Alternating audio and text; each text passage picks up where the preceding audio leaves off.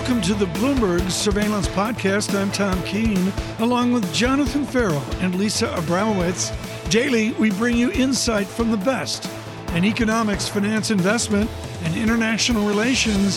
Find Bloomberg Surveillance on Apple Podcasts, SoundCloud, Bloomberg.com, and of course, on the Bloomberg Terminal. We've got a fantastic guest joining us from Washington now. I'm pleased to say the former governor of Michigan, the current Secretary of Energy here in the United States, Jennifer Granholm, joins us right now. Secretary, thank you very much for joining us this morning. I'm about to commit an interview sin, so forgive me. I'm going to start really, really narrow on the oil reserves in the SPR that are going to be released as part of the pay for. I didn't see in the White House release, and forgive me if you've done it subsequently, how much you're looking to raise from that. What is the number?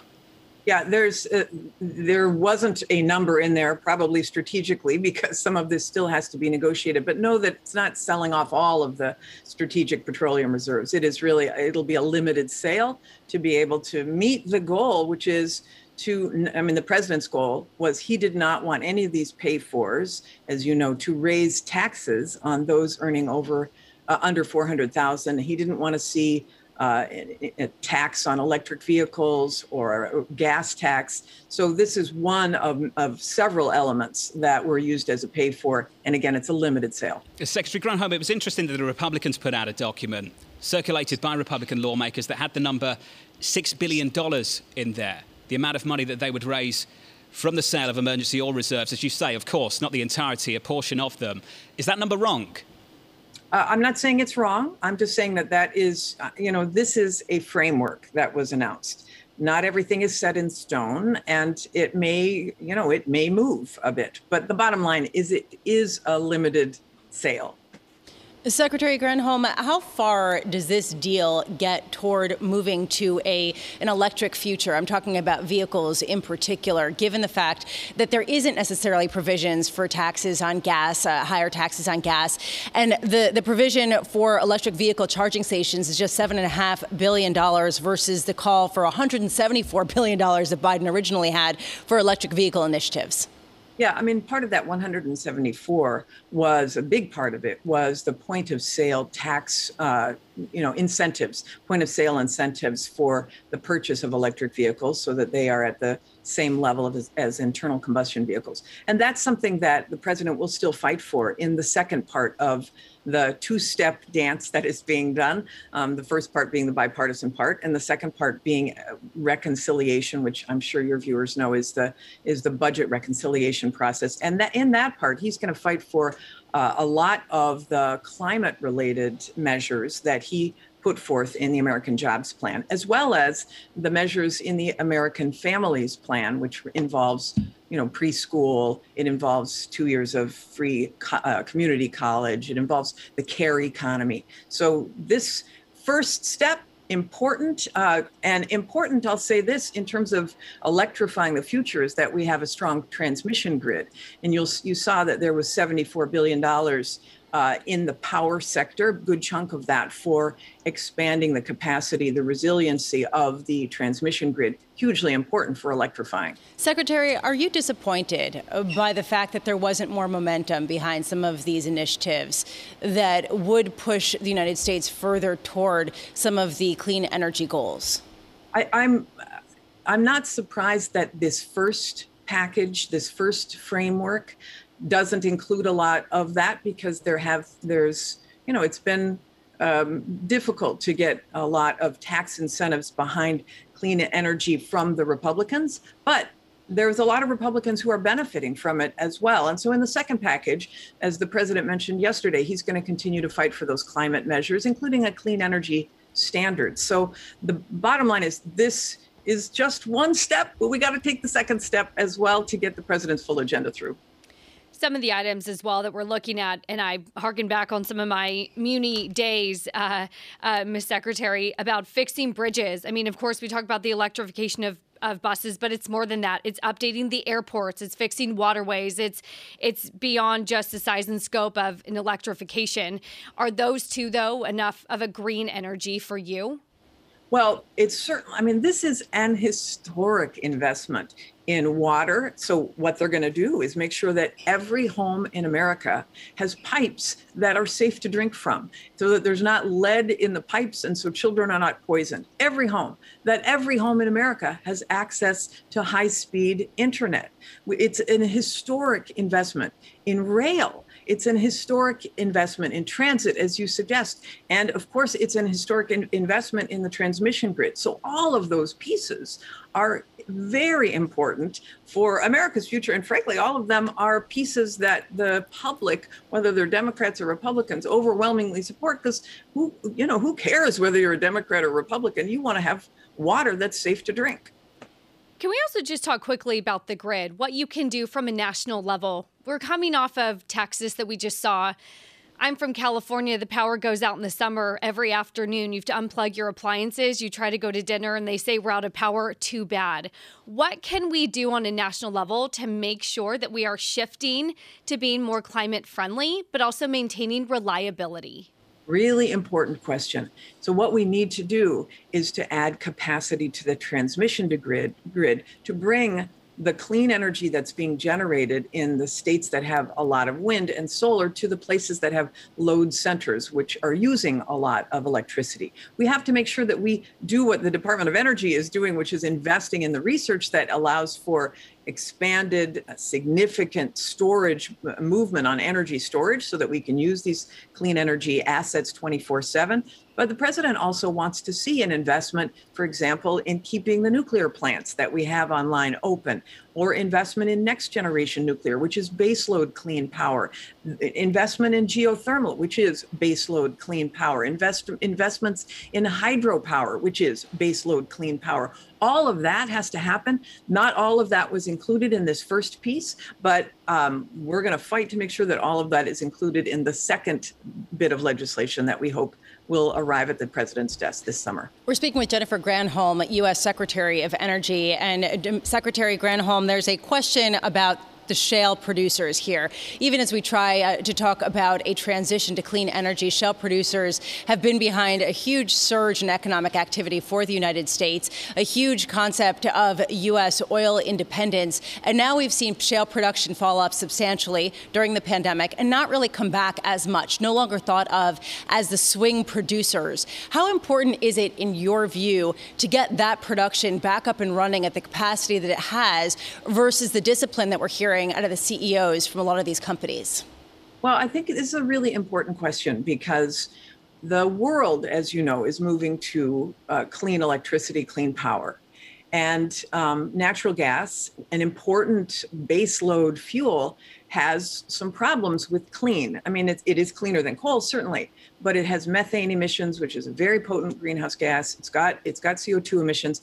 What's so what's interesting is in the uh, framework that was announced yesterday, there are um, demonstration significant amount of money for demonstration projects in what is known as carbon capture and sequestration, which could be used to, to decarbonize the fossil fuel sector. And that to me is another very important technological step and step that helps our uh, climate goals uh, and and it's technology that can be used here, but also help around the world to decarbonize and everybody get to the goal that all these countries have signed on to, which is at the Paris Agreement that we get to net zero carbon emissions by 2050. I think that will help. Those kind of technologies will help for this. Uh, for the oil and gas sector, the gas sector in particular, to be able to ramp up production, but in a way that is clean. Governor, just quickly, just to round out this interview, what's the future? What's the role of the SPR in this administration? It's a it's an emergency stockpile essentially in the in case of in case we have obviously it was something that was um, that was generated and, and particularly important during like the the oil embargo and you know the OPEC crisis. Is it but still we relevant? have this we have this as an important uh, important measure in case there is um, shortages in case we need to have it, and so we're going to keep it. And in fact, it's in it's underneath the Department of Energy, and we're putting it uh, into a section of the Department of Energy that responds to emergencies. So why is it being used to raise money? Is this an emergency? It, every year, I'm telling this is not new. This is not a new no, thing. I understand that you do get a release, but to raise money to pay for an infrastructure plan, that feels a little honestly. Original. Every year, Congress uses it for some to pay for something or another that may not be related uh, to the reserve itself. So the reserve will be will be solid. We've got lots in the reserve. It will continue to be um, it'll continue to be there for the purposes for which it was intended. But it also has this mechanism that it's being uh, some of it gets sold off every year for other reasons that Congress wants to fund. And this is one of those occasions, apparently. Secretary, yeah. fantastic to catch up. Secretary of Energy, right. Jennifer Thanks Granholm. So Thank you.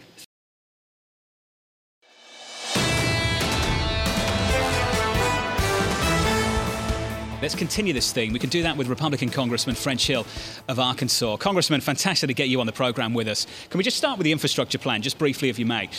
Looking at these numbers, you would think there'd be a big reaction here in the bond market, and we don't have one. So I want to understand from your perspective what you've heard in the last 24 hours, what you think can actually be passed down on Capitol Hill in D.C. I think the moderate uh, Democrats and the Republicans in the Senate have been sort of thrown under the transit bus by their proposed compromise because immediately upon reaching a constructive bipartisan agreement with the president, Nancy Pelosi and Chuck Schumer said, well, we won't support this at all until we raise taxes on working people and business and pass our Green New Deal and other American family priorities through budget reconciliation. So, once again, I think President Joe Biden is a prisoner of the left wing of the Democratic Party here in Washington. So, just quickly, Congressman, just to jump back in, what was agreed yesterday? Dead on arrival already? Well, the House Republicans have proposed a $400 billion surface transportation bill with a pilot program to have a vehicles taxed on miles as opposed to the gas tax, which I think is a constructive approach. House Democrats are going to move a bill next week that's basically the Green New Deal priorities of about 570 billion. So it's not dead on arrival, but I wouldn't uh, say that it's uh, being acclaimed on both sides of the aisle and that it's not done remotely yet. Uh, Congressman, what would you be okay with when it comes to reconciliation in tandem with this bipartisan deal? Well, we need targeted spending and we need to get back to spending priorities instead of proposing to spend $6 trillion and increase the size of the federal government way up over 25% of our gross domestic economy. We need to not raise taxes on workers and on businesses as we try to come out of the pandemic and get people back to work. So, Lisa, it's really a subject of not only the amount of money, but the target and the priorities. And that remains to be seen what the Democrats will propose in the Senate and propose in the House. So, Congressman, if there are no tax hikes attached to this or de minimis ones, ones that are more palatable to you, you would be willing to support a multi trillion dollar package or at least not push back and vote on the bipartisan bill uh, and allow the reconciliation to go forward? I don't think that's the way it's going to go, Lisa. I think you're going to try to have an infrastructure vote, but Nancy Pelosi and Chuck Schumer are not going to bring that infrastructure compromise approach to a vote until they get a vote on their reconciliation pact, which is a multi trillion dollar package with tax increases. That's what the Democrats in the House and the Democrats in the Senate are demanding of Chuck Schumer and of Nancy Pelosi. So I think it's premature to say, well, what does the final package look like?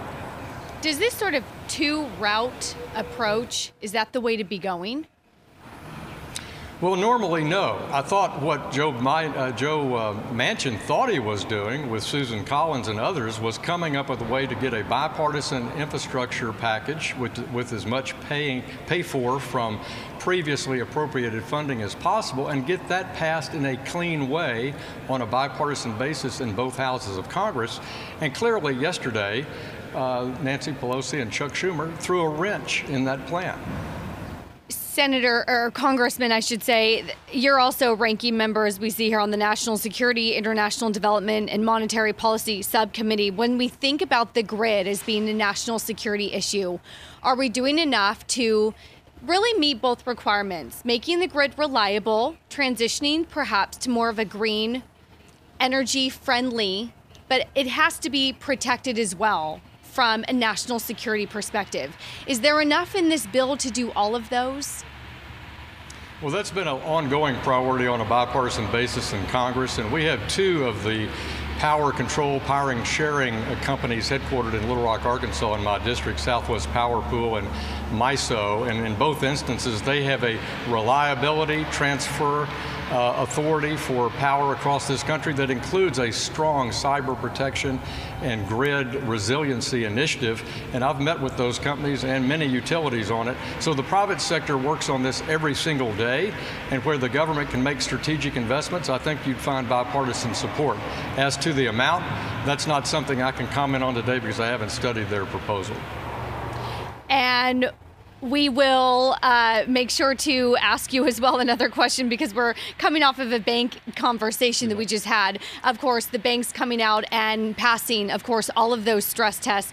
Can you confirm that you don't see systemic risk that the banks passing those stress tests are indeed a positive thing, returning that capital to shareholders? I think the bank's uh, financial strength through the pandemic has been one of the bright spots uh, that gives us the strength for the economy to know that we can get people back to work and have GDP grow between 6 and 8 percent this year.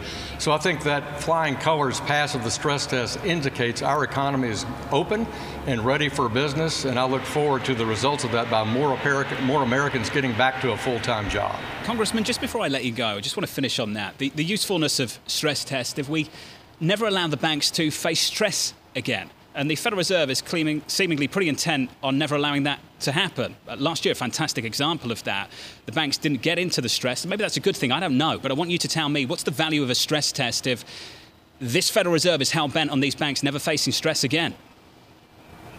Well, I don't agree with zero interest rates uh, that the Fed has proposed, and I don't think they should continue at the rate of $120 billion a month.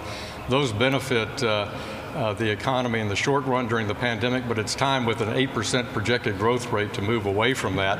But they have a primary obligation to regulate our banks and make sure they have the capital to operate a safe and sound environment, and that's what's been done. And it's been a big change from the 08 09 crisis. And that's why you saw so many street firms convert to a commercial bank charter so they could build the capital and the resiliency necessary if there was an economic downturn.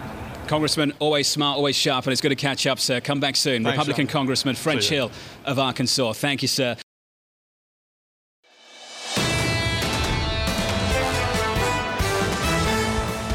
Perfect guest, the man himself, Mike Mayo, Wells Fargo Securities US Large Cap Bank Research Managing Director, joins us now to discuss. Mike, let's start here.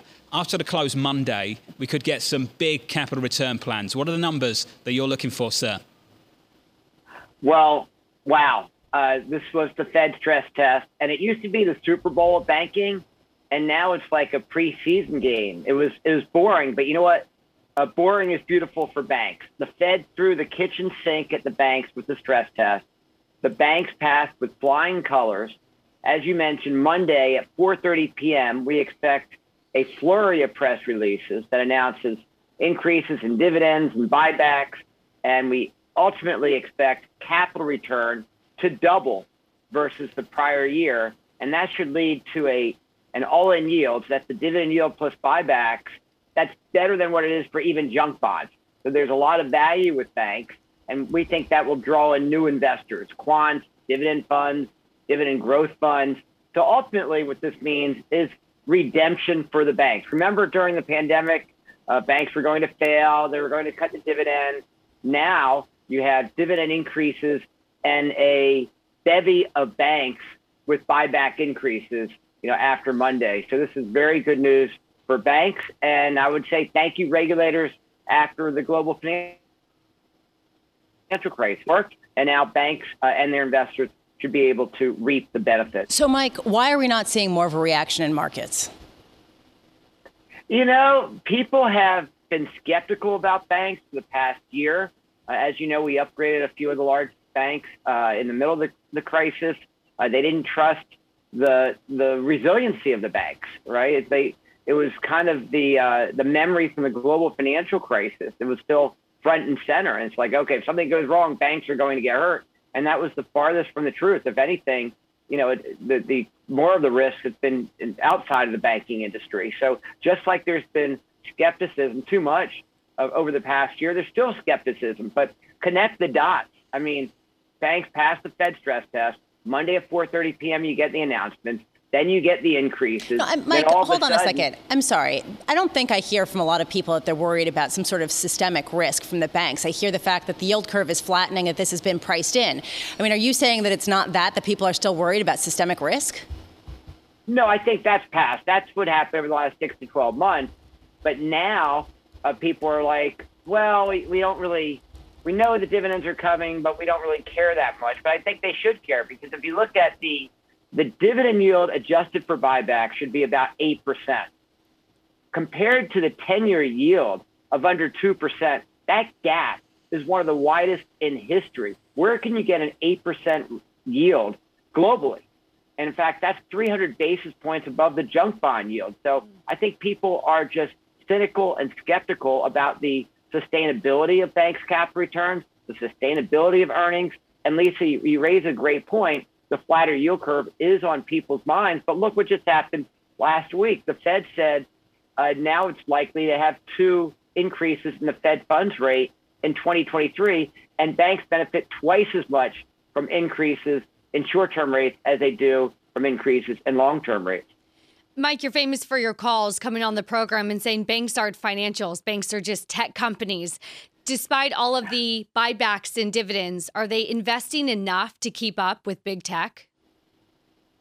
Well, the largest banks certainly are. I mean, some of the best fintech players on the planet are Bank of America and JP Morgan. You have tens of millions of customers, uh, and this is going from digital interactions to digital relationships. They're not just touching customers through one point, but through multiple points uh, and they continue to invest and they continue to gain customers.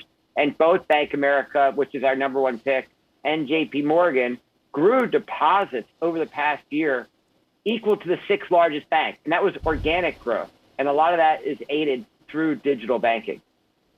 Hey, Mike, I've got to run. I apologize for my colleague, Lisa Abramowicz. I'm joking, Lisa. Mike Mayo. It's okay. Wells Fargo Securities US Large Cap Bank Research Managing Director.